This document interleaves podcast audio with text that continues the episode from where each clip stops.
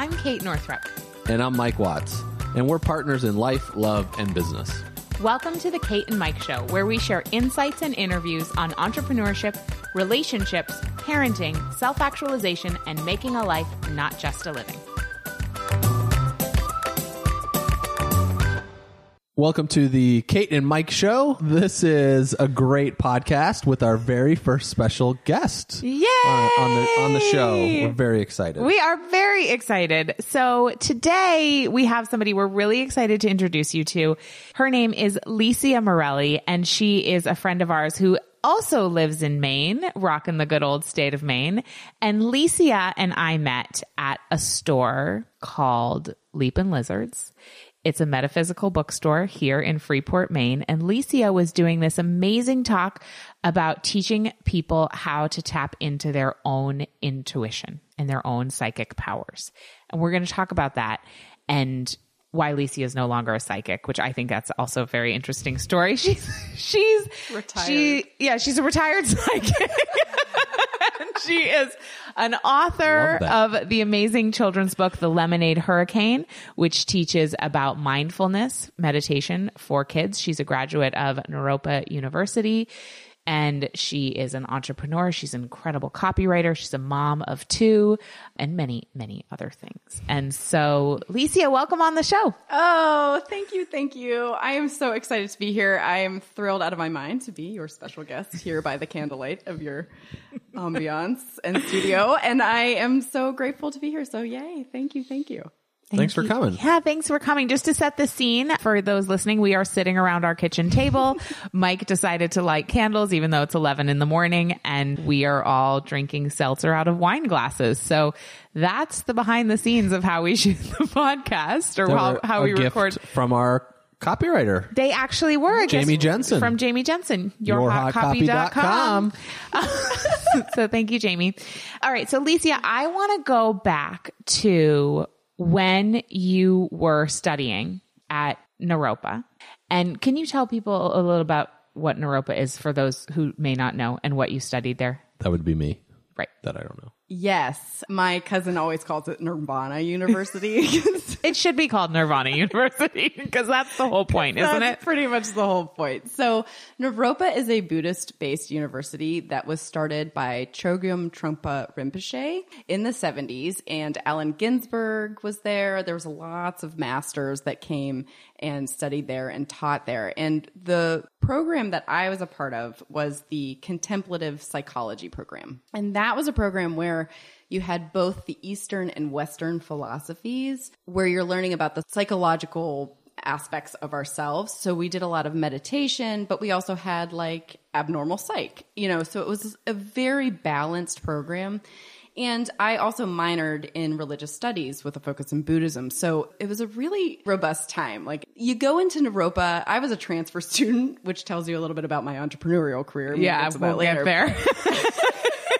I had gone to CU Boulder. So I had gone to the University of Colorado in Boulder, which is a great school. I'd also gone to the University of Pittsburgh. So I had like gone to these great universities that were very mainstream, but I ended up at Naropa because I knew I wanted more out of the education I was getting. I wanted something that did have other influences. Where's Naropa? It's in Boulder, Colorado. Okay. So it's at the bottom. It's so funny because University of Colorado is at the top of the hill and Naropa is like this little teeny tiny college at the bottom. And people would always be doing, and I actually lived across the street from Naropa when I was at CU and I would watch people, they would be doing meditation, they would be doing yoga, they would like be on the lawn. And this was in the 90s. Like this was not when it was mainstream. And I would look out my window and be like, what are those people doing? But then I would think, well, they seem to be having a better time than I am. So I didn't realize, you know, I had to actually leave Colorado and come back in order oh, to go to. Naropa. So I believe it was like sort of one of those things where I was put there to see it, to have it sort of sit in the back of my mind. And then a, a few years later, I ended up going there and I graduated with a bachelor's in contemplative psychology and, and a minor in Buddhist studies and religion. And I left there and I can honestly say that I used the stuff that we learned. I used the meditation. I used the sort of lessons we learned just about how our mind works in the psychology of our everyday every single day of my life. And I, I notice things I would never have noticed. And, you know, it's sort of exhausting because sometimes I wish that I could just be like, oh, you know, Yeah. there's nothing I have to pay attention to today, but I have carried that with me and it was a great education. Mindfulness is tiring. It's exhausting. Yeah. Where did you grow up? I grew up in Pittsburgh. So I grew up in Pittsburgh, Like in Pennsylvania. the city, Pittsburgh, or We suburb? were 10 minutes outside of the city. So I grew up in a little suburb called the North Hills. And we had really great access to the city. So it did feel like mm. it felt less suburban, even though it was suburbia. It felt less suburban than some of the other places that mm-hmm. are now more popular there as people moved further and further outside of it. I mean, I've lived a lot of places. I lived in Pennsylvania. I lived in Virginia. I've lived in Ohio, Colorado. Like, I've gotten the I love it. taking the tour. all over. yeah. So, how did you figure out that you were a psychic? Well, that was funny because I, you know, I should first explain that I come from a family that's very mainstream. Like my dad was an accountant, my mom was a college professor, both of my brothers work in finance. Like I did not grow up in the woo. Nobody was like putting out the crystals and talking about, you know, mala beads or anything. This wasn't happening in my house. And so when I was little, I would often you know, have visions of things and see things, but not know what they were. And a perfect example of this was after my grandfather died, I had made a little shrine to him in my bedroom. And my grandmother was a ceramicist. So And how old were you? at I was time? eight. Okay. I was probably eight. Yeah. All right. And my grandmother was a ceramicist, and she had, and my grandfather liked to golf. So I had a little ceramic statue of my grandfather as a golfer. My grandfather also really liked to drink beer, so I had a beer can. And he also liked to smoke cigars, so I had a cigar. I'm pretty sure I was the only eight year old in the world with beers and cigars in a room. What kind of beer? It was, I think, it was a Bud Light, if I can remember. I mean, it was solid. Checking what like, kind of what kind of beer it was. can. You know, I remember distinctly being like, wow. You know, my mom would just roll her eyes. But I would sit in my bedroom and I would talk to the shrine. And my mom would say, it always sounded like I was actually talking to someone. It never really sounded like I was playing pretend or, you know, imagining things. It really sounded like I was having a conversation with someone. And I feel like at that point, that's when I really started to understand, you know, maybe I see things that aren't really there because people didn't really seem to understand what I meant when I was like, well, my grandfather, I talked to him. Well, fast forward, I sort of ignored it in high school. I got a little bit afraid of it. I didn't know what to do with it. It was sort of intense. Like, I'm also very empathic. So, like, I would go to concerts with my friends and I would just, like, it would be too much. And so I sort of blocked it off. But then in college, I realized, like, oh, we should do tarot readings before going out at night. So, like, Thursday Like you do. Right. Like you do. I actually did. That was totally my college experience. it's like watching Friends and doing tarot readings and then going out to the bars. Yep. And I would do these things. I never did that. I know. That was something. in that- Indiana, they weren't they weren't doing that. maybe they were, but I was not. I didn't even know what tarot cards were until Kate and I were driving across the country, and she would like bust out these cards in the car, and I'm like, "What is happening right now?" Yeah, I didn't understand it. They were your tour guides. They were like, I guess so. what's gonna happen." so it was funny because I feel like a lot of people in Pittsburgh, to your credit, Mike, like a lot of people in Pittsburgh did not like they weren't really aware of the tarot experience either. And any good tarot reader, mind you, would have said like, no, no, no, those were not tarot readings. Because essentially what I would do is I would see things because I'm clairvoyant, which means I see things in my mind like a picture or a movie. And I would flip over the cards and I'd be like, see the sun. I'm right. That's funny. So you would get the messages, you would see them, and then you would just flip the cards and talk about them as though it was the card. exactly. That's funny. So you didn't even really, you didn't even really need the That's cards. really funny. I did not need the cards, but I felt like a total weirdo if I was like, and I see a white light around your head. Like Yeah. people would have run in Pittsburgh, they would have run screaming and yelling away from me. Only because at the time it was like 1996. I mean, it wasn't like it is now. And so I would do these readings Although I and think there's still plenty of people who would run running and screaming. Now, I don't even. Yeah, I still wouldn't call it mainstream. I love the Burgh. I do, but I, I do do know my- I too. do know the It's really nice. Well, you and and you, we all remember. We all did find out that part of my family's from Pittsburgh and part of Mike's is, and so we all have the Burgh in common. Right, right. We all lo- we all have great. Love. All roads do lead back to Pittsburgh ultimately. the three rivers will bring Yeah. together. So I I would give these readings not thinking anything of it. And then people would start to come knocking on my door and be, you know, oh my God, he did call me after his econ final. You were right. And I would be like, I was right. Like, oh, you know, and I started to believe it more and more. And that's kind of how I got to the place of like really trusting it because I would get the feedback from my friends, you know, and it was always about love and what should I do with my life and who will I, mostly who will I marry? Like, that's what everybody wants to know. Mostly. Yeah. All the college freshmen were like, who will I marry?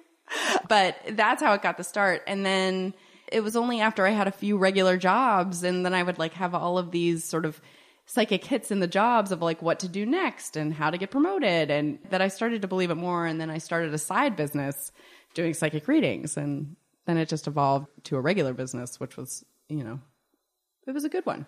Yeah. It was good.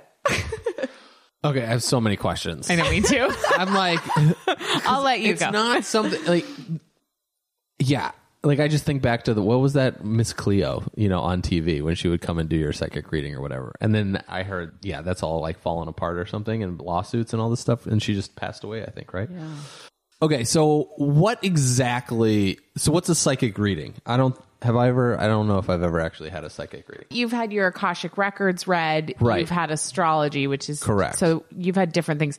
I don't think you've ever had a psychic reading. No, no, No. not since we've been in. Not since we've been together. And I, doubt you did no, before. Nope. I think I'm aware of all the readings you've had since we've been together. Most of them, yeah. Most of them. okay. Probably all of them. Secret ones. Secret, secret readings. Secret readings. Don't tell my wife I'm calling. I use that other credit card to pay for things. So the secret cash flow credit card. Yeah. Okay, so what exactly is a psychic reading? Well, I'll start by saying it's a lot less intense than an Akashic record reading. Like I've had some Akashic record readings, and man, those things are trippy. Yeah. Like I'm, I wake up from those and I'm like? You know, like this is crazy. So a psychic reading is more of like, this is how it would work for me, and people do it differently, and different people with different abilities have different ways of approaching it. So, like, if you were to call me up, I would say, Hello, Mike, you know, nice to meet you. I would ask you to say your first name out loud, and then I would begin. And what I would do is I would see the energy around you, and I would explain that to you. And what images and pictures were coming at me, I would convey to you. So, for the first 10 minutes or so of a reading, I would sort of launch into what was projecting out of you energetically in that moment. In that 10 minutes. Right. Yeah.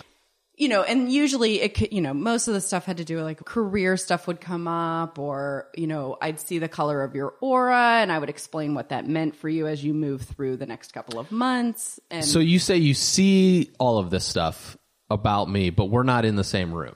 no, we would be on the phone. Okay, so how are you seeing that? Like if I'm in California and you're in mm-hmm. Maine, eh, how is what, how do you see this? Because she's a psychic. Over to you, Licia. Well, it's uh, like always. So I've had these readings before. I, I've had an angel card reading too. Remember when Kyle Gray Oh, gave yeah. an angel, angel card? But like, I don't know. My I, maybe I haven't tapped into a part of my brain or soul or whatever you want to call it yet to be able to open that pathway for me to be able to like see these crazy things in people across the world. So yeah, that's what I'm confused. Like seeing it for me is like you sitting in front of me right now, seeing that. Now, if we're on the phone and you're like, I'm sitting at my desk, I could visualize that in my head of what it would look like if you're, I don't know what your office would be, but I guess, so when you say you see it, you're just, it would be instead of me seeing you sitting at a desk, it would be you seeing me sitting at a desk plus all this other stuff. Right. Okay. Exactly. Is that right? Exactly. Think about it this way. So, my best example is when you think of a friend that you haven't talked to, maybe in a month, maybe in a year, maybe in five years, and they pop into your head and you think, oh, I wonder what they're up to. And then that day or the next day, you get a call from them or an email from them. You have psychically tapped into their energetic field, right? And by tapping into, you knew that they were about to reach out to you. People wouldn't call it psychic, but it is. That's a psychic hit. Got right? it. And so it's the same type of thing. If you call me with the intention of having a psychic reading and finding out more about what's going on around you in your energetic pathway, then you would call me and I would be able to feel and see and process that energy for you because you have the intention of sharing it with me, right? Okay. A lot of people, I always joke, a lot of people get like pit sweat when they're about to get a reading or they get like nervous, but it's because their energy is so heightened. It's sort of gearing up for the information to be shared that your physical body is like intensifying. And so, you know, people get nervous. And I would always say to people, you know, like I, I would always pit out before a psychic reading. I mean, it's disgusting, but It I would makes be, like, sense. sweating. Yeah. like, oh my god! But it's because your intention of sharing that information, it's going to then reverberate to me energetically, and that's how I can see it because I can kind of because all you need, I could even do readings over email, and they were hugely Right. effective. It's yeah, just- you had, you've given me over the you know the year since I've known you a few snippets, like just even over text or uh, visual that you got. Right. So that's all super fascinating and awesome. And one thing I learned from you is that everybody has this. That there's clairvoyance Mm-hmm. to see, you see things. Clairaudience, which is some people hear things, and then clairsentience, which is some people feel things. Right. So not everybody sees pictures. You'll get your information in different ways. So for you listening, just think about how you get your information. Are you a clairvoyant, a clairsentient, or a clairaudient? Everybody has this if you pay attention, right? mm-hmm. everybody. But so then you're retired. You retired as a psychic. And so I'm really curious about that story because actually we haven't really gotten a chance to sit down and talk about it. Yeah. Yeah. What happened?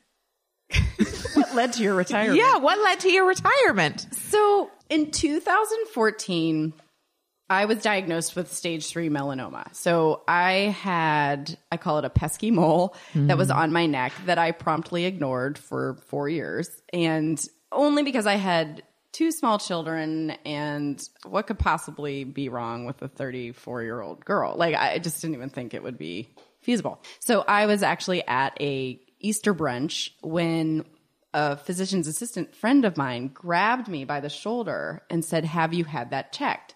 And I was like, Oh, no, it's just a mole. Like I'm covered in moles. It's just the way of the world. And she goes, That has all the signs of melanoma. Like you need to get that checked. And I was like, Yeah, yeah, yeah. And being in Maine, of course, and getting into a dermatologist takes a really long time. So another year went by before I actually got into a dermatologist and was able to get it removed. And what happened was is I was there and at the height of this was the height of the psychic business. It was taking off. I was becoming more well known. I was traveling all over the place to give talks. I was collaborating with amazing people. I mean, I was like on the track, right? Like I always say it was like the almost famous track. Like I was on the bus while everyone else was I was opening as the I was like the bus opener while people were on the plane and that was like I knew in a couple of years I would be that you know On the plane. on the plane, you know, the main stage, Totally. you know, like I was, I mean, I was so hyper focused on it and it was a lot of energy output. And during this time, that's exactly what was going on. Like my career was taking off. I was getting really, really good strides with it. And I was really proud of myself because I was finally like really embracing this aspect of me that I had not embraced before. the business owner. Business Entrepreneur. owner, entrepreneur, psychic, mainstream psychic, like things that I had never thought in a million years. And people loved it. They thought it was fun and, you know, it was really enticing to them. And and it was, you know, it was really sparkly to me too. I was like, this is really sparkly. Well, hmm. I say that because as that's happening, I'm being told, you know, okay, so you have this melanoma, we're going to do a surgery and we're going to see if it is spread to the lymph nodes. And I distinctly remember sitting in that office, and my surgeon is one of the most incredible surgeons. His name is Dr. Emmerich, and he's at Mass Eye and Ear. And I love that hospital to the moon and back. Like, they were incredible, and I just have such a good team. And of course, I've now made all of my doctors be my friends. So, so you're having this very practical experience in the science while I'm like, you know, a psychic in the world. So Yeah. he's talking to me about how you know we're going to do this initial surgery find out if it's my lymph nodes. And i remember sitting and jed was sitting across from me and i'm looking and then all of a sudden i just felt sort of this sort of swirl of energy. And it was like it's in your lymph nodes. Just know that it's in your lymph nodes. And i was like and that's not great. Like melanoma is kind of like an, a weed that way. It's not good. So i'm like suddenly going pale and they're saying you know don't worry. It's probably not. It would be surprising you know all of this stuff. So this is why we have to do this surgery. Well, of course, they do the surgery, they do the biopsies, they find it in my lymph nodes. And then subsequently they found thyroid cancer as well. So it's like, but thyroid cancer is like having the flu of cancer. in the grand scheme of I things, wish we not could make die. that a meme, but we can't. No, we but that's amazing. People aren't yet, they're not yet like laughing Oh, about the okay. I mean, I am. You're funny. You can only laugh about it if you've had it, I think. Maybe. Yeah. I mean, I don't know. That, I don't know. It's that was kind of, funny. I mean, it is like, yeah. Totally. There's, I feel like there's levels. There know, so are levels. Yeah. Anything worth taking seriously is worth making fun Worth of. Worth making fun of. I agree wholeheartedly. Wow. yeah. So, and I'm always out laughing at, a you know me, like I'm always laughing inappropriately anyway. So, so they do this second surgery and, you know, thankfully they don't find any more. They get it all out. And then I have to have a third surgery like six months later to remove my thyroid to get that out as well. So it was a lot of surgeries. And I should rewind between my last surgery and my second surgery. So it was April and May of 2014. And again, still going strong with business. And then my third surgery was scheduled for December. But in the interim, in July, I had to do a chemo called interferon. Mm. And it's tough. It's five days a week for 30 days. And then you're meant to give yourself self injections for a year. Wow. And people have a really hard time. I mean, it's an intense, I mean, it's no joke. Like, so I go in, I mean, it was, I felt like people joke that cancer is like a war. It is. Like, you go in with the mindset of like, you have to be like an athlete. You have to be like, I'm going to do this, I'm going to get this done. And so it was the first time though that I stopped working. I hadn't stopped working. I was still doing readings. Like I would give myself like five days after a surgery and then I'd go and do readings again and I would go do talks and like I was I, I met you right in the middle of this. yeah. Yeah. Yeah. I mean, and really like- didn't know that this was going on. Right. Like I Yeah. was not, I wasn't like really allowing it to kind of move through me. Well, we all know Mm-hmm. what happens when we don't deal with things as they're Yes, we do. So, long story short, I do this chemo and I'm on day like 27 and I'm laying in bed and my heart rate had dropped to 40 beats per minute. Hmm. Your regular heart rate is like 85 beats per minute. Yeah. And what I didn't know, but I found out later, is you have two heartbeats. I don't know the scientific terms, but you have two heartbeats. The one that keeps you alive, that keeps you going, that goes at 85 beats per minute. And then you have one that's like your emergency heartbeat hmm. that kicks in if your regular heartbeat fails. That kicks in at 35 beats per minute. So I was five beats per minute away from having this sort of like, I'm just going to keep you alive heart, right? Until you can get to a hospital. And I remember Jed, my husband, I was laying there and he said, I'm going to go to the store. And I looked at him. It was fine. It was, I mean, I mean, he had to go to the store. Yeah. Like, you know, it was just one of those things. And I had been sleeping and the doctors, you know, I was being treated here in Maine and, you know, things were going along. So nobody was like alarmed yet. But he goes, I'm going to go to the store. And I was like, you know, and I was like having this weird out of body experience. I was like, I feel like, I mean, something's not right. Like I could die, you know, it like dawned on me, like, this is not right. And Jed, in his very dry sense of humor, was like, please don't while I'm at the store. Oh my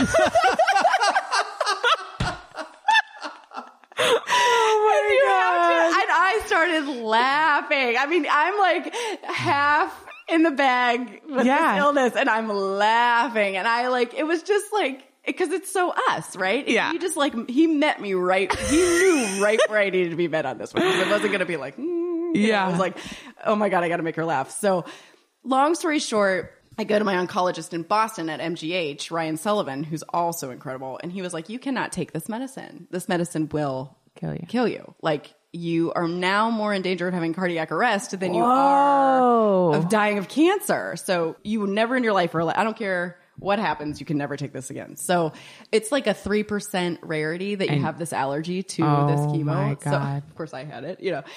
And then it was like, so I stopped that July 30th or something and August 10th, send out an email. I'm back in business, taking clients. Let me know if you want a reading. Like, what? And so I just kept going. Hmm. And then I got my thyroid out in December, and I remember waking up. I had yet to read Eat, Pray, Love. I was like, the like, yeah, I've I ever know. How did you miss that? it was like somebody handed it to me. I was like, oh, I haven't read this yet. And they were like, what's wrong with Like, you? Like, how is that? Well, you know what? Like, I've never me. seen The Matrix, and I feel like, how is that possible? So, yeah, there you I go. understand. There's Yeah. sometimes a cultural thing that we miss. I just, yeah, I missed it. I read that thing from start to finish after my surgery on my thyroid. And I would be curious, like in the Louise Hay thing, like, what is your thyroid? What does it do? What exactly? Fifth chakra. Right. Your communication, all of this. And I remember having it removed seemed pretty significant in some way. And I remember waking up from that surgery and thinking everything has changed. Wow. And I didn't know what that meant. I just, I didn't know what that meant. What I did know that it meant was that I was going to start stopping doing a lot of things. I just, this is a long winded answer to explain. It's like great. the retiring of the psychic business was that number one, I avoided every single thing that I was doing from a medical perspective. I just drove it all into work. Mm-hmm. And that's what kind of kept me afloat. And I think we all do it. I mean, if we're in a traumatic situation, sometimes we just have to drive all those emotions into something and then deal with them later. And that is okay. And I think I like really want people to know like, that's okay. Just know that you will have to deal with them. It's just a matter of time. Right. And it's going to look totally different than you think it's going to look. Because what started happening was, is I started stopping taking clients and then I started to panic because I was like, oh God, you know, like I have to replace this income. I have to, repl- like, what am I doing? And then I was started grabbing at a bunch of mm. stuff. And April of last year was when I really sort of unofficially, officially closed the doors. Like I let everybody know, you know, I wasn't, you know, all my team who I loved, I was just like, I'm just not sure what I'm doing, you know. I'm gonna just close the doors and slowly but surely I would people would email me for readings and I would decline, I would refer them out. And then I started to like really wrap that up. And the reason why was because I realized throughout this whole cancer experience that I was doing it for all the wrong reasons. I was doing it I wanted to help people. I knew I wanted to help people. I've always wanted to help people. I wanted to inspire people. But the problem was is that when you're doing a psychic reading, people give away all of their power Right. to you. And I didn't want that. I didn't want their power. I wanted them to keep their power. I wanted to inspire them in a way that was going to help them be strong in their own decisions, be strong in trusting themselves, and really be inspired to live life, whatever that looked like. I mean, if you're working at a bookstore, you're working as a CEO of a Fortune 500, whatever you're doing, let it be inspired. Let it be powerful. It create interactions with people that are meaningful, right?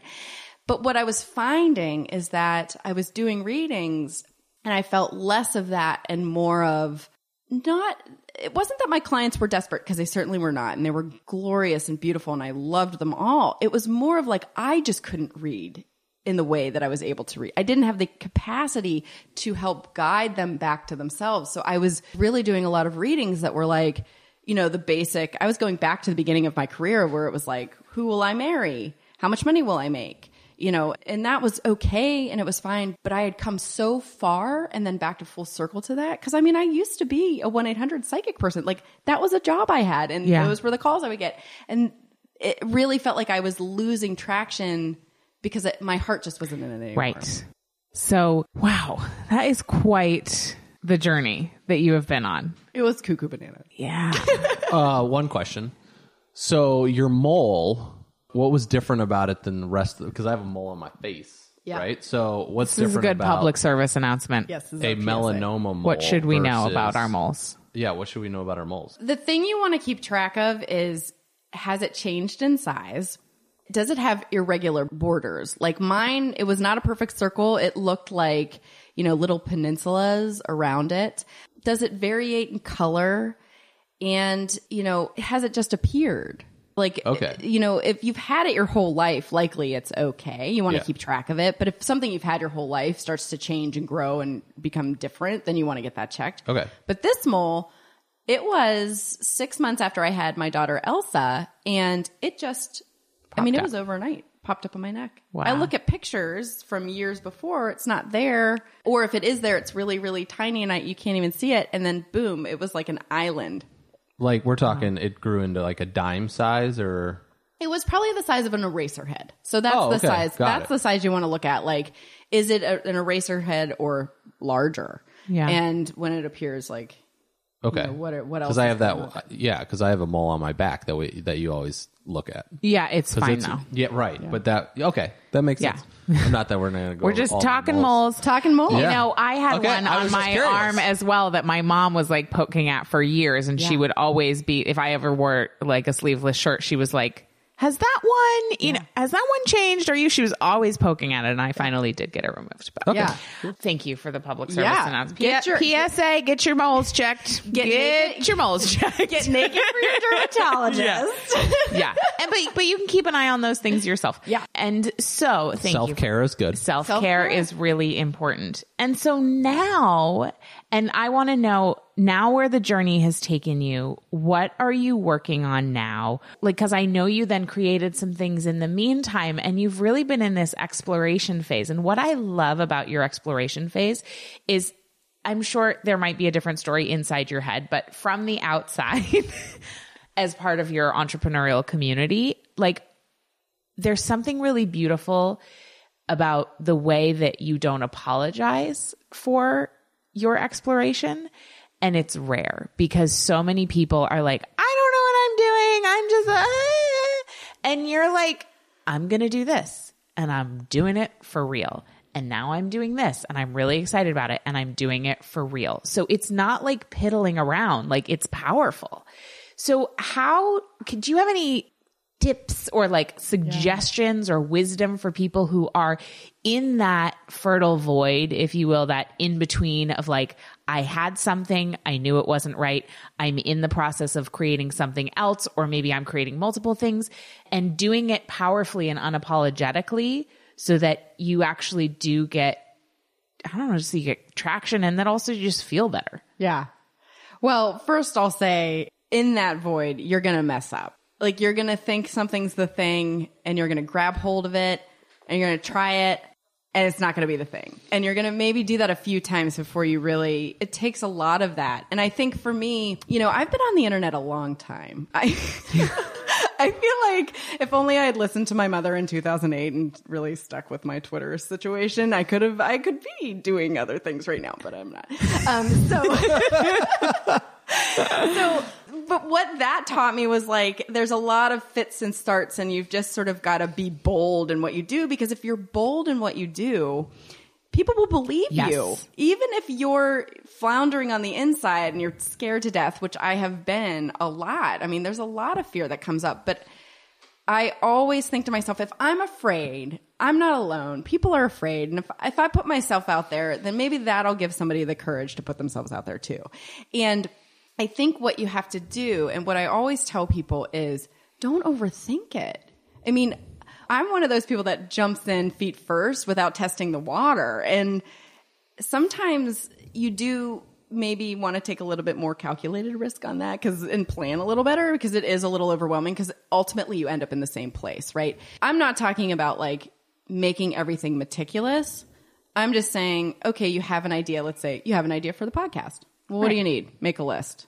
Then maybe just do a podcast. Is it fun? Test the water.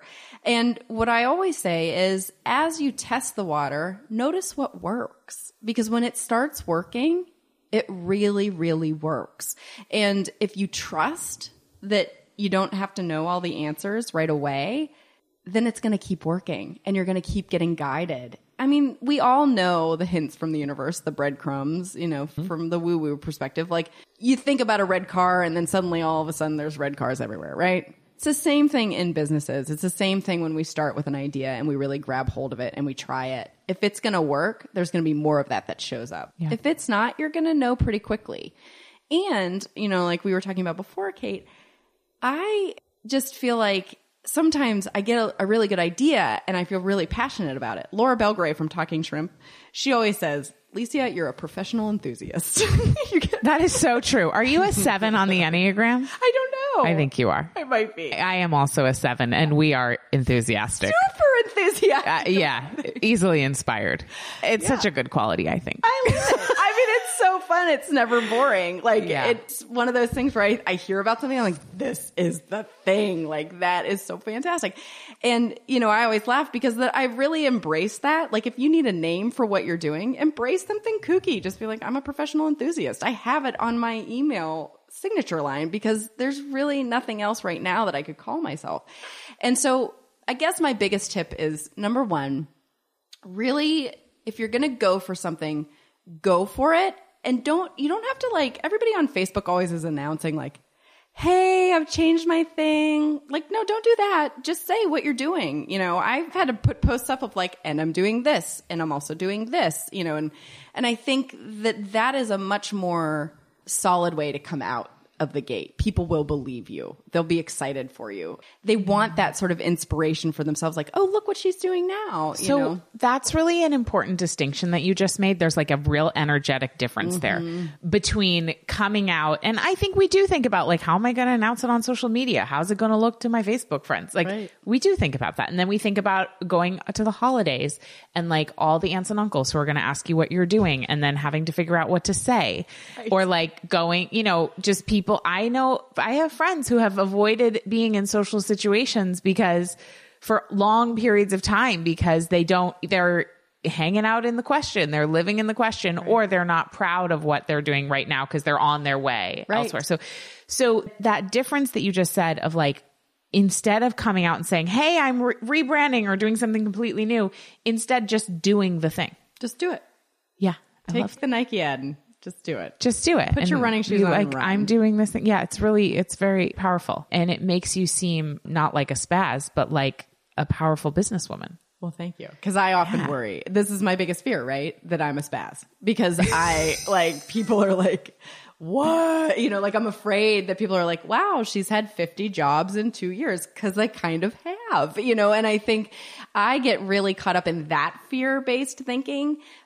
But then I think, like, well, who's it hurting? It's not hurting anybody. Like, who cares? You know, I mean, so people have some judgy McJudgers about it, but they're going to do that anyway. Totally. And I I might as well like what I'm doing and be enthusiastic about it and really own it. And so I think that is the distinction of like, don't apologize for making a decision, just do it. And your people will stay with you.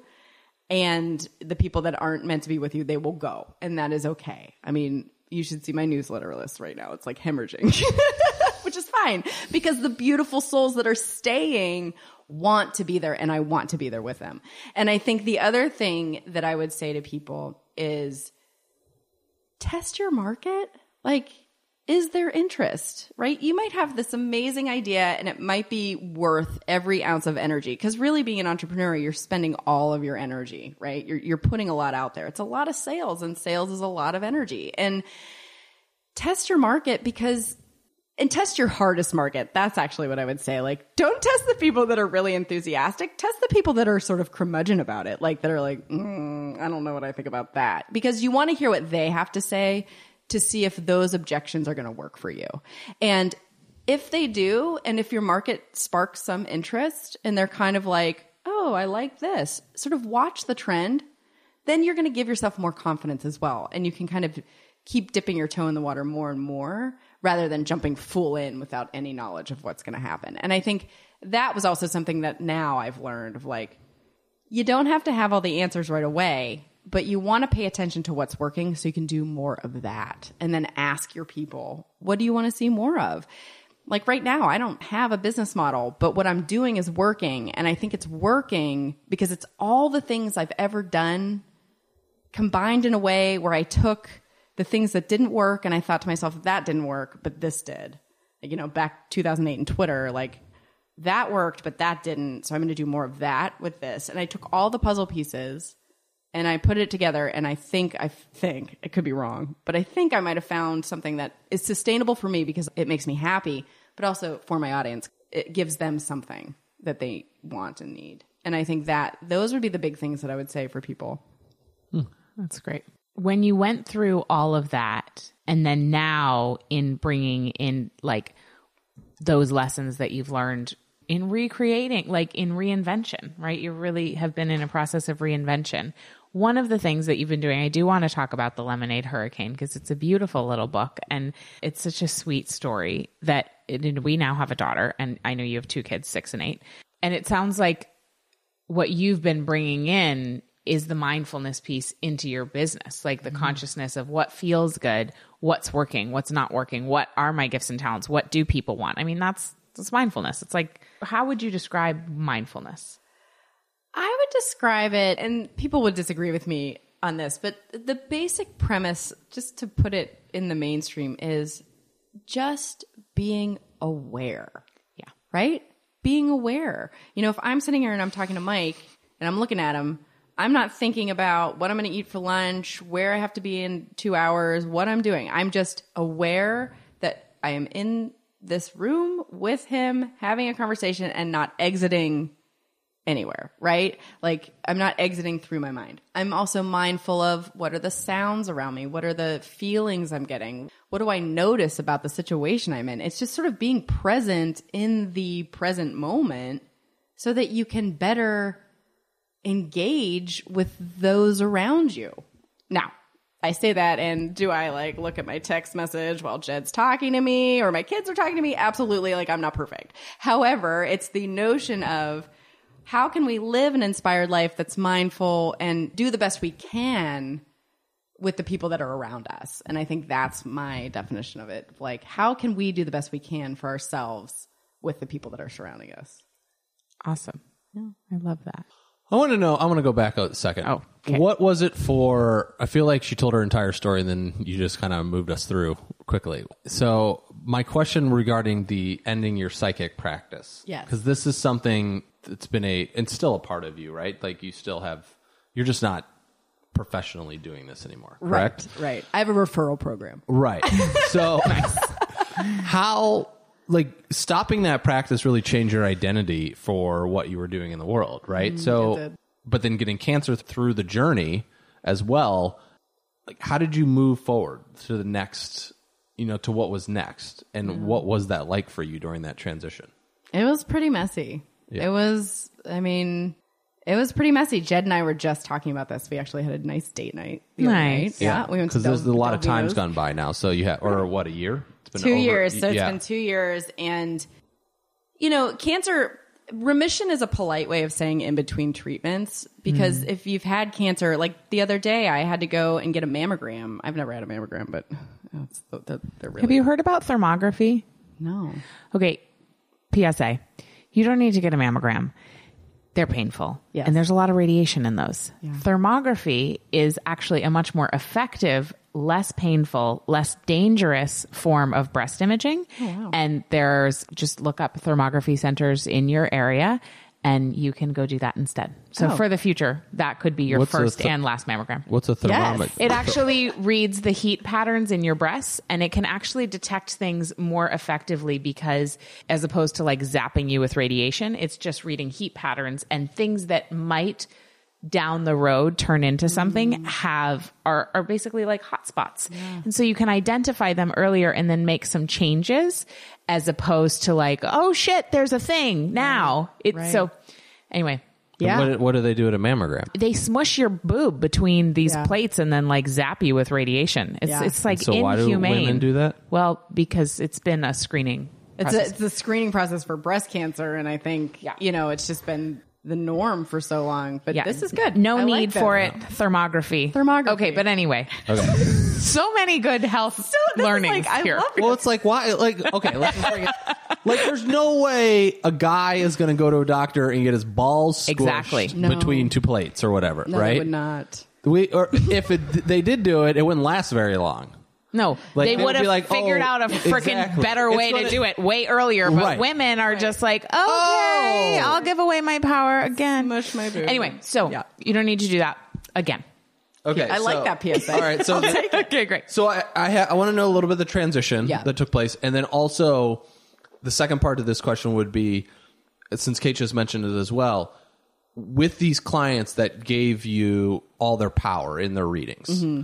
What is a way for because there's probably some people listening here that are either practitioners or doctors or have clients and this mm-hmm. happens all the time. You can see mm-hmm. it no matter whether you're consulting for businesses whether you're a massage therapist whether you know whatever you, and you're in the service industry working one-on-one with clients most of the time they're coming in there and just giving you everything mm-hmm. right? So and then fix my problems right? Yeah. fix me.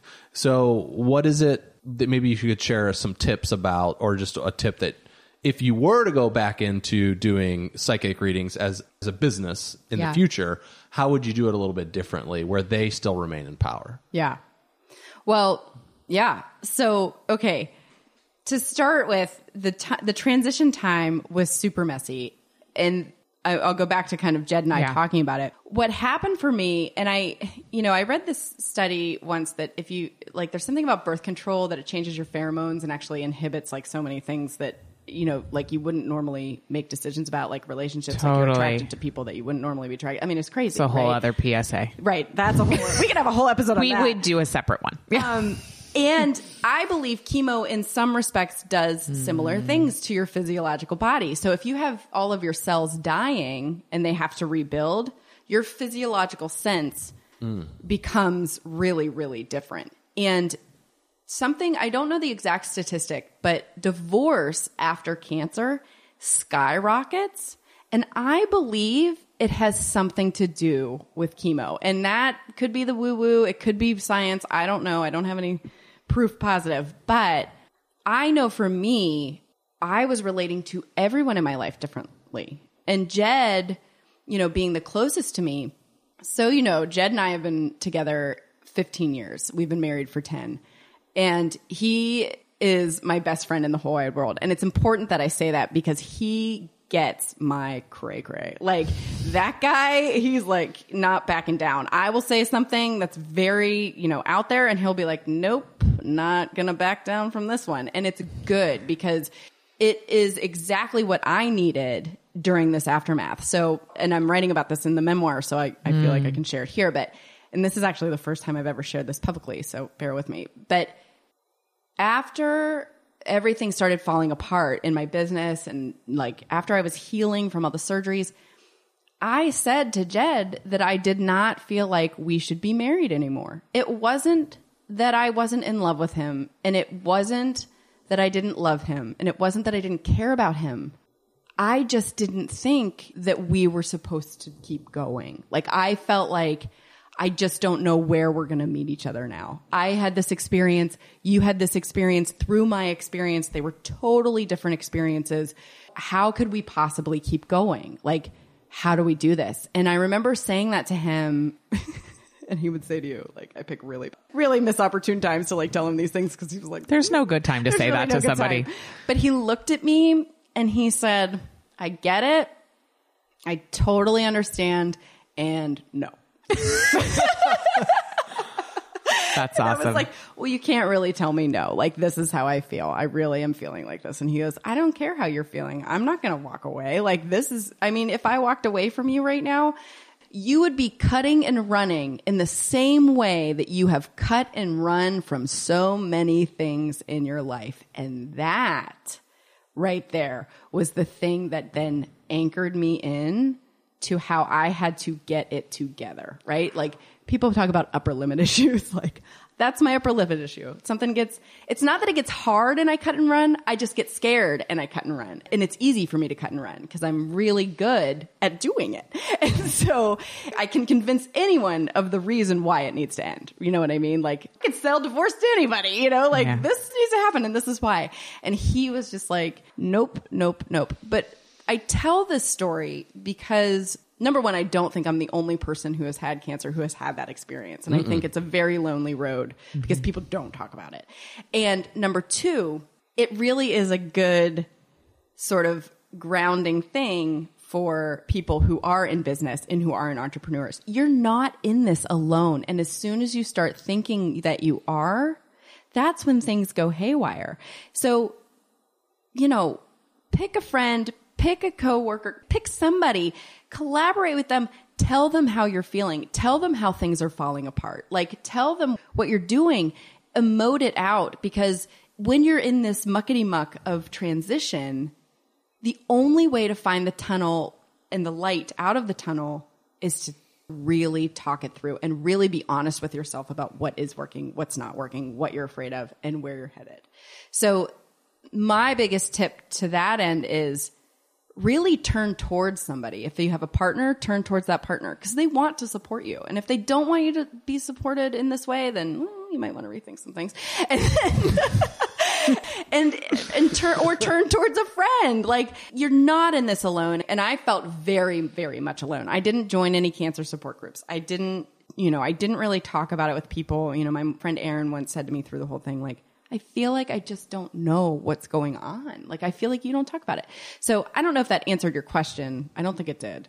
But then also putting aside your psychic business. Right. Right. So you've now transitioned into some other things, which we'll talk mm-hmm. about and leading into this book. But that was kind of your identity for a while, right? And you were on the train or you were leading the bus and then soon to be, what did you say? I forget plane. what you, the plane. Yeah. You're going to lead the plane. So, you know, you were on a trajectory of great success in this one, your identity for the psychic. So once you shut that down, right? You just, sh- thanks for sharing all that. That was amazing. Um, and Kate actually went to Glennon Doyle Melton's event this weekend, and she told Last me night, at yeah. breakfast or last night that when people go through these really rough times like death or cancer or something like this or loss, usually people stay away from them instead of come towards them. Mm-hmm. Yeah. Where they need them the most. Where so if like if someone died that's close to me, a lot of people will be like, "Oh, I don't know what to say." Right. And a lot of times you don't have to say anything; you just have to be there. Right. You know. So that's really interesting about what you just shared too. I think that's really profound that your friend was just like, "Tell me what's going on." Right. You know. Right. But yeah, so like then talk about the business side of this. Yeah. So putting aside to open up that space for what was next. So differently from sort of my relationship aspect. And side note, Jed and I are great now. Like everything is much better. And we actually, Esther Perel talks about how you have like three different relationships and people can find her book. But Mating in captivity. Yes, mating in captivity. And, you know, we are definitely in a better place because of this. It's a different relationship. It's a better relationship. We've evolved. It is also a reflection of how I also divorced my business because it really was something that I, I should also say Jed and I are not divorced. We are still married. Um, but I did divorce my business Yeah. in my retirement. So what happened was, is that as I started to really grapple with who I was and how I was in the world, and I started to move away, I took small steps to close it. It wasn't like a giant slam Right. shut, right? Right. I started to do less readings per week. And then I started to do less blog posts. And then I didn't do anything on my Facebook fan page. Like it just was like slowly stepping backwards. And I think for people who are grappling with, you know, they're making a bunch of money and they have this business that they loved at one point, but maybe don't love as much anymore. It's just not the right fit. It's good to just sort of take baby steps away from it. Don't slam the doors because it may not, it may be that it comes back around. Like you may just be burnt out, you know, Yeah. it may just be burnout. And if you take a few steps back and take a little vacation from it, then you're going to find like, oh, you might infuse more love into one part of it that you really still love, but get rid of something else. I did the thing where you panic and you grab on to, you know, anything that's floating and you just try to make that work to replace the income to then hmm. Quit and be done. Like, cause I was, I've always been the type of person that I don't quit a job until I have another job, you mm-hmm. know? And it felt very irresponsible for me to do that at that juncture. And I learned a lot over the last year and a half with the ventures that I was doing. And I was able to get some traction and I was able to replace the income. And that worked for a while, but I still ended up right back where I was when I was going through the transition out. I still ended up feeling like I needed more. I needed to do something else and I needed to, you know, kind of get my bearings. So when you're in that sort of murky place, the best thing to do is just take your time. Mm. It, it, there's no rush. I mean, even if every bone in your body is like, I can't do this anymore, find the things that you can do and do those, but don't start grabbing at the first thing that lights up because it may be, well, it is something that you should do or you want to do. It may not be the thing and don't hope that it is. If it is the thing that's going to transition you out, let it be that thing. Just let it be what it is. And I think that was the biggest lesson for me as I transitioned from the psychic business of I could have done it a little more gracefully. It was a little choppy how I did it. That is one area where I could have said to everyone, this is what's happening. This is what I'm going through. I love you all dearly and I have to figure stuff out for myself. So communication is also key during those times, like mm. really communicating to your community, really letting people know cuz I think that's the other thing, especially now, is that people don't communicate. You know, we have that whole ghosting thing that happens. I What's ghosting? it's when you're in a relationship and somebody just leaves and you never hear from them again. It's like this growing trend. Serious? yeah. Yeah. It's a We total we thing. have a friend who this happened to. It was the first I'd ever heard of it. It's Wow. unbelievable. I didn't know this is a growing thing. I mean, oh, you can still yeah. find them. Yeah, really but it's like it's like now. with there's like no conversation about this relationship Wow. is over. They're just gone. Woo. like you, Yeah. like you could be in the middle of a long term relationship Yes. and they're poof. Yeah, no, disappear. this yeah. That would just drive me straight to the loony bin. If that was happening when we were like the dating age, I would have died. No, totally. so Wow, that's crazy. So, all right. So, I also want to know, just because I think I'm wondering, and others will be wondering as well, how's everything going with your health? Oh, thank you for asking. It's going well. Yeah. So, oh, th- yeah. Because So we talked about the mammogram, so I think you were going somewhere with so that. my thing is, you know, this also helps stay in the present because I found a lump on my breast and it ended up being a cyst, which hooray. Yeah. Hooray for cysts.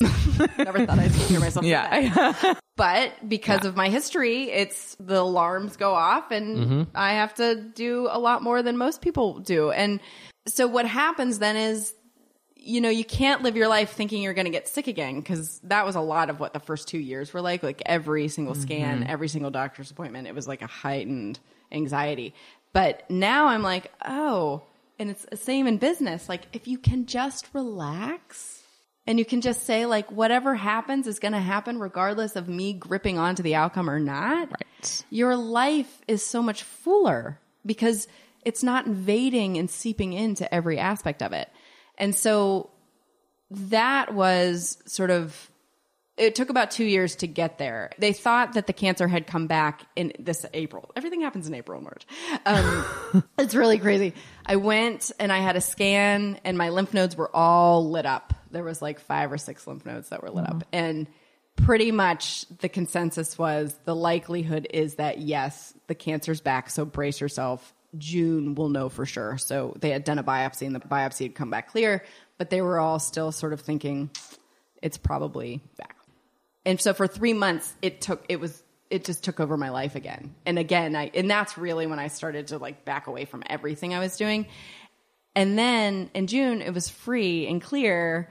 And for that moment, I was like, I'm not going to do this again. I'm not going to let, even if I did have cancer again, I'm not going to let it ruin my existence. Like, I'm not going to let it invade everything.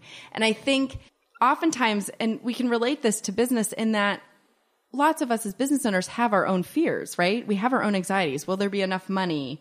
Will people like me? Will I be, you know, this book is being launched. Will it be read? Like there's all sorts of fears that we're embarking. But if we just allow ourselves to just live it rather than be anxious of the outcome, everything comes together so much more seamlessly because we're not trying to push it through. And I think that was something, I mean, that has always been my Achilles heel is the patience of, you know, how do I make this work? How can I make this successful? You know, what do I do? How do I work harder to make it happen? When in reality, that just makes things fall apart mm-hmm. because it's just like force, force, force, force, force. And then people feel that. They know. It's true. Yeah, it is true. And then when you're like, what's coming to me as I'm listening to you is that this sort of like leaning back, the surrender, the letting go, the allowing, the hanging out in the murkiness. Like, what practices come in in that?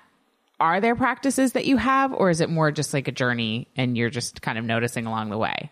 It's definitely a practice. Like I think I have to really be diligent about that. I'm one of those people that I almost need a nine to five job in order to have more structure in my life. Like, Yeah. And so the practices become so every day I wake up at five o'clock in the morning. And yesterday I woke up and Jed was like, "Good for you." I love that. I mean, it's so hilarious. 'cause I was ah, like, it. And I like did a fist pump. So tired, you know. But I get up and it becomes a ritual. So what I do is for five minutes, I don't do longer than five minutes. For five minutes, I just sit and notice my breathing. So I do a little meditation for five minutes. Sometimes I hold a, a stone like kyanite or, you know, I sometimes I do mantras with my prayer beads, whatever that is going to sort of let me sink in to that seat. And then I write. So writing, which I never understood, it took me a long time to figure things out. Like I'm almost 40 and uh, dear God, if I just known. Writing is my meditation. It's what clears out all of the angst and just gets it on paper. And when it's not living in my head, I am so much more open to so many things. So that then what I do is I set a timer for five minutes at a time and I write for five minutes. The timer goes off. I set it again for five minutes. I write for five minutes and then I see where I'm at. And so that has become kind of my ritual in the morning. And what I've noticed is that it does allow me to relax in. It lets me lean back. And there's a lot more spaciousness because everything's not muddling my head. And I think that's what people have to understand. Do the meditations that work for you. Could be walking, could be, you know, doing yoga nidra, could be running, whatever it is it doesn't have to be sitting in the lotus position, noticing your breath. That is helpful. It is actually a very effective way of doing it. But if that doesn't work for you, do what does. Make that space. So that's beautiful. what I've been doing. That's beautiful. Yeah. And how do you like? How do you teach? So you've got two little ones. Mm-hmm. Do you teach that to them? Is this something that you guys talk about in your household? Passing this down? Yes. So I always laugh because it's kind of because like, you're six and eight, right? Six and eight. Yeah. Yes sort of like the shoemaker's child always goes shoeless. Yeah. I get it. we do our best. Um, but I, uh, funnily enough, I have actually just the last three days I've taught three classroom lessons for kindergarten classes. Oh, so fun. we did some mindfulness, and the way to teach your children mindfulness is it's not like teaching adults mindfulness, even though we would like it to be, and we'd like it to be that easy they do by watching, right? So I will be meditating and my daughter will wake up and I'll try to scoot her back to bed, but she won't. And so she sits and she colors in the quiet and it's 5:30 in the morning and she's coloring and I'm writing and it's sort of a practice. This is super helpful right now. I know, right? I Good. love my morning time yeah. so much. Before Penelope, Kate would, I mean, I'd had an hour to an hour and a half to two hours before she would even wake up. Yeah. You know, that was my life. And I loved it. And I've been talking the whole time Penelope's been born or the whole pill since Penelope's been born. I've like that made no sense. I like lost that, and it's been really frustrating for me. I really value that alone time. And today I woke up at five. Penelope wakes up at five oh five. It's almost every single time. Yep. It's like I wake up, she's almost up within ten minutes. Yeah. You know, and usually I hear her because I'm up and Kate's still sleeping, so I have to go. I'll go wake her up or go get her or whatever try to get her to go back to sleep, but she won't. And so I like that. That was very helpful. Thanks. Yeah. But and then you have 30 minutes while I nurse her. Sometimes, yeah. Yeah. So that could be your time. Well, no, I know. And sometimes I do do it. but it, it doesn't always work like that. So, but I've been hard on myself about right. it. So, right. like, oh, I just can't wait till Penelope sleeps till seven. I mean, she right. might never sleep till seven. You know, she might not. She might not never sleep till seven. I hope she does, but Hollis still doesn't. And Elsa is six. she's six. and she's still getting up at five thirty. So, Yeah. but what you said is that kids learn by watching. right. yes, yes. So if you have Penelope with you now, she's still little, little, Right. But But the other day, I'm, I was doing, I started doing the HeartMath. Uh, are, you, are you familiar with Yeah. that? So they have an app now that you plug it, you hook it up to your ear, and then it measures your coherence. I guess I'm learning all these things. I didn't, didn't know, I don't have a clue what they mean, but I'm starting to get there. But so I did all that for 10 minutes in the living room, and Penelope just played on the floor. yeah, So, and that was the first time. The first time didn't work, but then that that time worked. So, right. Because they have to get used to it. Because Right. it's a new way of Correct. like. I remember even when Hollis and Elsa were little, little, and I would meditate. I would get slow. I and Jed, of course, was always laughing at me because he'd be like, "You're getting really angry. This is the opposite of meditation." um, because I would get so mad because they would they'd be like poking me and like talking to me and making noise. And I would be like, no, we have to sit here. And I had like such an idea. And this is just a, like a small thing of like grasping onto an outcome. No, it has to be like this. When in reality, over the course of a week or two, they got the hint. They mm-hmm. got what was happening. They got that that small period of time. And at this point, Elsa was three and Hollis was five. And they got the point that when I was doing that, they could be around me quietly, or they could do it too, or they could do it and then be around me quietly, whatever. And they just were watching. The other thing for mindfulness for kids is that make it a game. Like I do I, in the back of the book, there's a game, you know, a bell exercise where you ring the bell and you have the children listen to the bell and then they raise their hand when the bell stops. Oh, and it just cool. keeps them, yeah, it's just simple and easy and they love it and they'll raise hmm. their hand inevitably when the bell goes off, but you just re-explain kind of what to do till they get it. And, but this is the way that it has to happen because I feel like our age group, we do have a thing for making our children into small adults. And I, I'm not sure why that is. Maybe, you know, I, I don't know. I don't feel like that was necessarily our thing when we were little, but we want them to do these things that are so adult like. And really, it takes all the joy out of it. They mm-hmm. can't process it. So Right. for you and Penelope, like this could actually turn into, now granted, I mean, three out of four Right. mornings it might not, but one morning a week, it could really turn into a One, nice one morning a month, we have success. I think true. I don't want to set our standards Yeah. high, but No, I understand. Yeah, it could be it's transitioning from yeah, it's just creating that routine because right now she still breastfeeds in the morning. So when I get up and it's like Kate's like, yeah, she have 30 minutes. But well, kind of, you never really know what that's going to be like. If it changes, you know, that could be something that develops into something greater. We could sit in her tent and I just thought of this as a we have a our uh, what's that thing called? Not a tent. it's a teepee. teepee. nice. She loves it in her teepee and she'll stay in there for a long time if we're in there. So Yeah. now I should just do this in the teepee because then she'll just sit in there with me. She can sit in there and hug her owl. Yeah. It's genius. While you- And we've meditate. already, I mean, she's already an entrepreneur. I know you said making our kids adults faster. So Yeah. 13 months, I decided to start her business. No, I'm just kidding. Solid. I mean, that's solid. Yeah, good. We're getting, we're getting it going, P. So you both are powerhouses, so I wouldn't right. expect anything less. so you have the lemonade hurricane which is about teaching your kids mindfulness and it's really about showing rather than telling Yes. Right. yeah which Yeah. is really such a great lesson for life in general hmm. and then you're working on another children's book Yes. what's that one about yes. So currently, there's actually two that are currently in the works, and the one is about free range children. And so everybody I know makes fun of me because my, I mean, I'm like the 70s. I would have been an amazing 70s house mom. Like, I would have drank my tab, locked my kids out of the house, and been like, be free, you know. now I get stopped on the street. People ask me if I really want to be letting them walk around, and, and they are old enough, and we live in Maine. Like, I mean, there's just a different way of being. And plus, if we lived in New York City, I'd probably do the same thing in some aspect. Like mm-hmm. I am that person.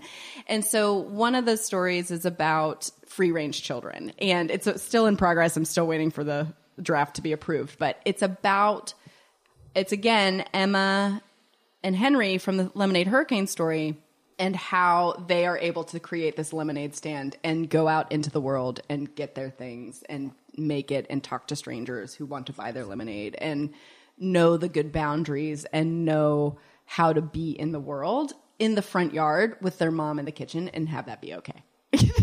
I think that's so amazing Mm-hmm. because in this era of helicopter parenting, I was a free range child. Yeah. We had a babysitter who would send me and my sister out in the morning.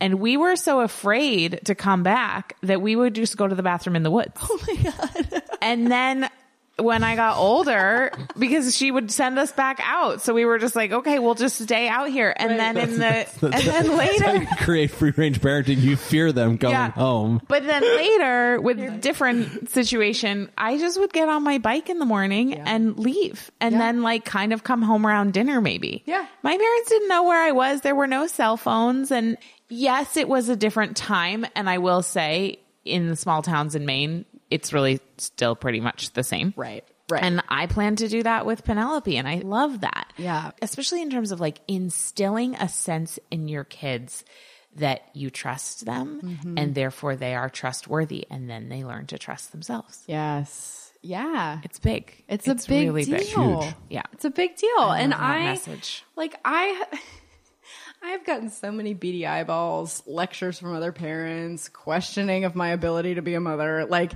and I'm not neglectful in any way. Like I am involved. It's just that we have come so far from mm-hmm. how we all were as children. And I am the youngest of 3 mm-hmm. and one of the youngest of many cousins. So the eyes on me were like, n- Little. it was never happening. Yeah, Nobody cared. Nobody cared what I was doing as long as I was leaving them alone. And so I feel like that I can't help but have in my own life just because it's what I learned. But I also think, you know, I'm also having a lot of trouble writing this story. And the reason I'm having trouble writing it is because I want to do it really well. And I actually want people to be mad about it. I want people to have that opinion because I want it to make them think and I want it to be a story where it's like, wow, what is she talking about here? You know, that girl that wrote about it, the New York City subway, she let her kid, free range kids, I think it's called, she let her child take the subway in New York and have to find his way home. He lives in New York. It is important for this child to be able to find his way home. It is. He was like 10 or 8 or oh, something like yeah. he wasn't very old and people were crazy about it. They were crazy. But I would rather that about this topic than anything else mm-hmm. because it does I do think that there needs to be a change. I think that's amazing. In our world, it's not as dangerous as the media would make you think. Do you like how I whispered that? Yeah, but nobody. nobody what you can edit that out. What'd you I say? said No, I'll, you can. I it's not agree as with dangerous. you. I agree. It's because you see it the same thing over and over and over again. Like you turn on the news, the news should be informing us of great things happening in our city, but no, it's about death because and that murder. does and, that's like not doesn't one get person- ratings up. Right, it doesn't get ratings Yeah, up. if No. it bleeds, it leads. Right. So- And I'm with you on the same. I mean, the other day I let Penelope play in the cabinet where all the storage containers are, and she pulled out the glass measuring cup that shattered all across the floor. And I was like, oh. Well, I went to go pick her up before she started sitting down on glass. Right. But Kate goes, what happened when she dropped it? I go, she just went right back in the cabinet and started pulling more glass out. I Didn't was even like, mind. Didn't even didn't even care. And I So was I like, don't know that yeah, that was a learning that's opportunity. Not a great, but it was free range experience, you know. And then I put the lock on the cabinet, so then she can't go back in there. But yeah, I just it's like she has the biggest thing I've heard about parent for since we're new parents now is they're like, oh, she's one, you know, or Mm-hmm. she's just a baby, you know, just a baby. And I'm now being around her so much. This little person knows what's going on. Yes. She's one year, she's 13 months now, and she knows what's going on for a long time now. And even probably since the day she was born. But it's really remarkable to look at a kid, or not just our kid, but any kids. Like going when we drop P off at daycare and you see all the kids, and they're like, I always give high fives to all the kids when I come in. So there's this one girl, Molly, at the daycare. She's so cute, and she, I get in there, she's like, she's ready for it every time I'm in there, and they know like the routine. It's really cool just to see them and what they're growing into, and that influence, and being the society we live in now with but we got to track them everywhere we got to make sure we know where they're going we have to there doesn't there's no trust in that and that's the i can say my parents they trusted me in many ways in some other ways they didn't but they did and i know kate's parents trusted her so Yeah. Yeah. So there's the books coming out. Well, Yeah. the book. There's the Lemonade Hurricane is out, and then you're working on your memoir and you're working on these other children's stories, which is Mm-hmm. amazing. And I want to know what else are you excited about? You, the are perpetual enthusiast. My, my- yeah, my enthusiasm is Yeah. stemming towards. Well, right now I am loving Instagram. If you want to find me, find me on Instagram because, and my account is Licia Morelli. And the reason why I love it is because every day it actually is part of my meditation. Right? It's the thing that stops me for whatever I'm doing, and I can write something that I'm experiencing. I can be enthusiastic about a product that I love or, you know, a podcast I love or whatever. But what happens is is that every day there's a writing tip. So I use it as, you know, if you're even if you're not a writer, it's something that can then help you kind of meditate into you know what you want to write about or just like gives you five minutes where you're just writing you don't have to judge it nothing but it's a tip that it's a prompt that gets you started and then the post around midday is all about you know something i love a product i love a podcast or you know food chocolate. Yeah. anything really. Anything really that i'm super happy about. Um, and then the last me- the last one is a meditation for before bed. So and last night's meditation was imagine a pink light surrounding you and feel that light. Even if you can't see it just sort of feel the warmth around you before you fall asleep and say to yourself you know I am good. I am whole. I am exactly where I need to be, you know, and then fall asleep. Like it's little things to do. And so I'm really loving that space right now because the community is growing really, really quickly and it's very engaged. I feel like it's like this sort of sacred space.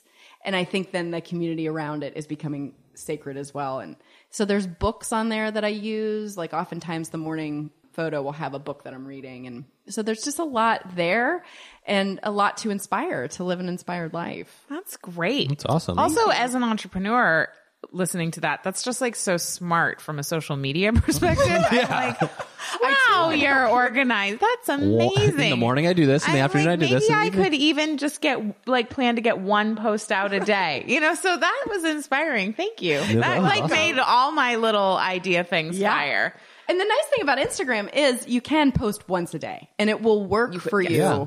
all day long with your hashtags. and right. everything. And, and so it doesn't have to be this like intense three posts a day thing. No, but I love that you're doing three because those are all very useful mm-hmm. and it sounds like you're enjoying it. So that's the benefit, right? It's like you enjoy and it's useful. Right. And I was just listening to the Seth Godin interview this morning with Marie Forleo, and he was talking about like, where are you spending your time? And where, if you're spending your time, do you feel like you really are leaving people with something, you know, is it valuable to Valuable. you and the other person? Like, does it make you happy? essentially? Like, is it done with love? Like, what is mm-hmm. happening? And I think that was the difference between what my old sort of entrepreneurial roles are and these new ventures that I'm doing is giving and love and philanthropy. Like, these were all of my core kind of beliefs. And I wasn't necessarily getting that in the other business ideas. So, Cool. One question about your writing practice. Mm-hmm. So, writing a children's book is not it's not like writing a 200 page like the book Kate wrote was like 150 pages or something. Yeah. So, I would imagine when I look at it's not as much content right in that book, but the impact in a very short in a shorter book like there's less words. Sort of more is- challenging in a right, it's more, a little bit more of a challenge. Yeah. So, how does when you wrote Lemonade Hurricane, you can share either that experience or with your new book. Yeah. Like what does that look like? So, so I'll do both because they were both very different experiences. So the Lemonade Hurricane stemmed from an idea that literally dropped into my head. And those are the best ideas. Like I was on the phone with my publisher calling for something else. that wasn't even about book writing.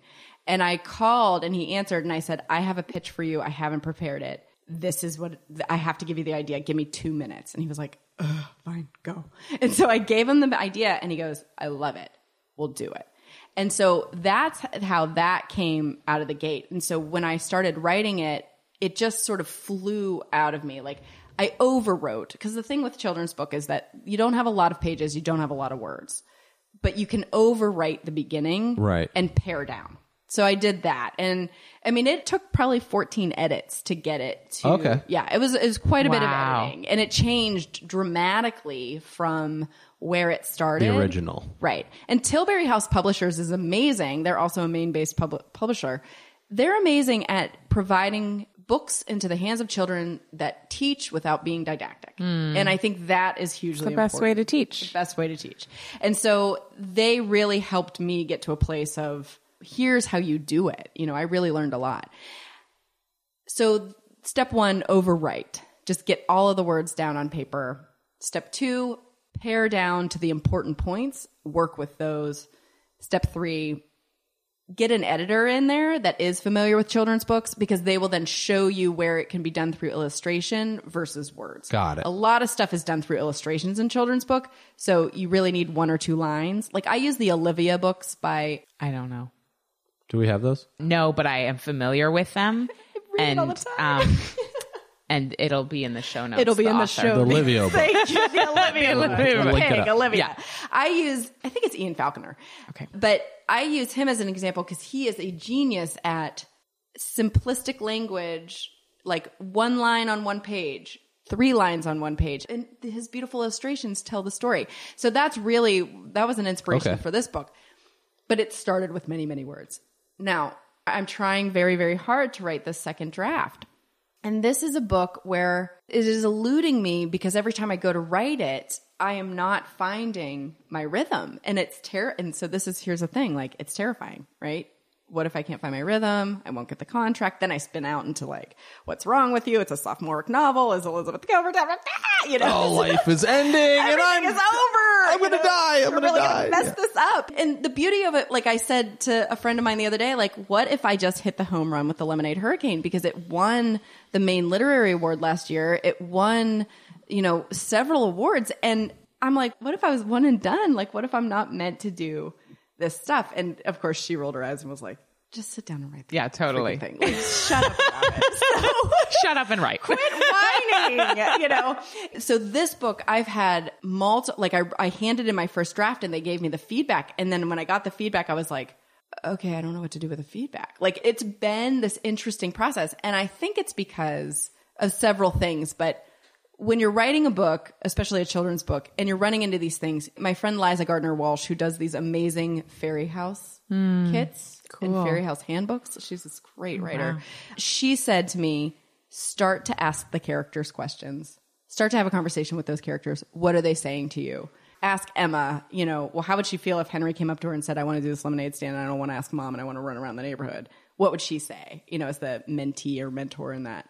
What would Henry say? What would the children of the neighborhood say? What would the mom say? What, you know, and it just got me right back on track. Like, awesome advice. just i mean incredible advice and she's just like just start having conversation and, and now i have and it's actually evolving you know into something you know a little bit more than i thought it was going to be so to answer your question there's like it's never the same process it's harder because there's so much fewer words but you can always overwrite and you can always ask your characters questions and when you ask your characters questions write down exactly what comes to your head and the other thing i would say is talk to your kids or talk to children ask them you know ask them how they would answer it because the stuff that comes out of their mouth you couldn't even make up No, totally. I can only amazing. imagine. Totally genius. Wow. So I want to ask. I have one last question. Do you? Yeah. Yeah. No, uh, okay. we can go for it. My this last- could be the last question. My last question is: so we talk a lot about making a life, not just a living. And my question is for you: in what ways, or one way, are you making a life, not just a living? Mm. Oh, I love that. And I love that because it is so true. I think for me, I'm making a life by paying more attention to my immediate surroundings. Like, I became a real estate agent for that very reason. Like, I needed a regular job and I've always loved houses and I've always loved sales. And I was like, you know what? I'm going to do this. And I also did it because I wanted to be more in my community. I wanted to interact with my community. I needed to have a life in Camden. Like I wanted it to be sort of solid. And ironically enough, having that structure in my life actually has made way for so many more ideas and so many more things to start happening. And it's exactly what I needed. And I think that's how I'm making a life is I'm not reaching for the stars. I'm just focusing on what's right in front of me and I'm open to sort of the ideas that come in. And as soon as I start to say to myself like, well, what's the business model or how will you make money with this or what will you sell? Like I am stop myself and I'm like, it will find me. I have to trust that it's going to find me. And that's how I started making a life because I was making a living before where I was constantly chasing. It was the paper chase. Mm-hmm. And now I'm not even chasing that. I'm doing things sort of in this sort of n- normal way. And it allows me to be more present with the people that are around me. That's so awesome. Mm, it's great. Thank you. Thank Do you have any last words for the audience of the Kate and Mike show? Just that I am so excited to be here with both of you. You know, I feel like I always feel like with the two of you, I met you and I was like, I just feel like I'm related to them in some way. Like, I don't know. It does we have- feel like we're cousins. we're That- cousins. you and Kate have a lot. There's a lot of similarity. I'm listening to you talk about your story, and I'm like, oh, you and Kate should talk more.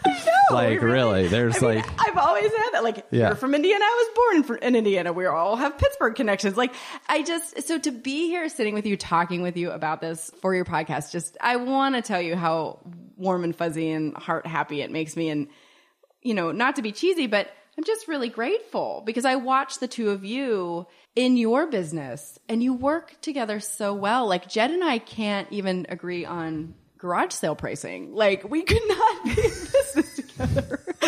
and he will even say that. He owns his own business. It's like this is so to watch the two of you, it's really a magical thing. And you really illuminate the way for so many to figure out how to work with making a life and not just a living, but actually doing it in a way that's mindful and beautiful and really exciting. So I love it. And I'm just really honored to be here. So I thank you very much. Thank you, Thank Licia. very much. this was really a pleasure. So, and people can find you Yeah, where can they find you? on Instagram at Licia Morelli. Spell and- that. We, can you spell that for Yeah. everyone? Yes. So it's Instagram at Licia Morelli. So it's L I C I A M O R E L L I. I feel like I'm going to spelling bee.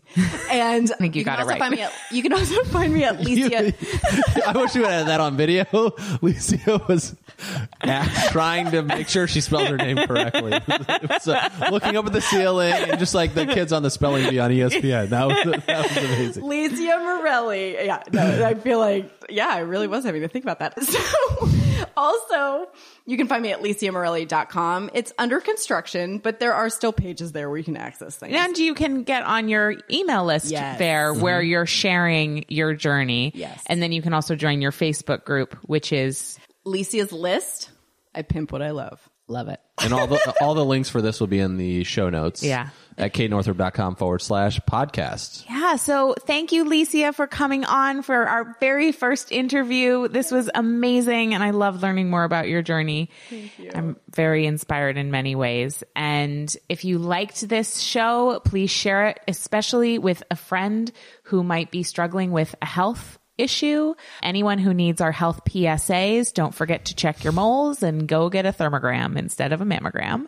And get your copy of The Lemonade Hurricane on Amazon or your local bookstore. And please leave us a review at iTunes.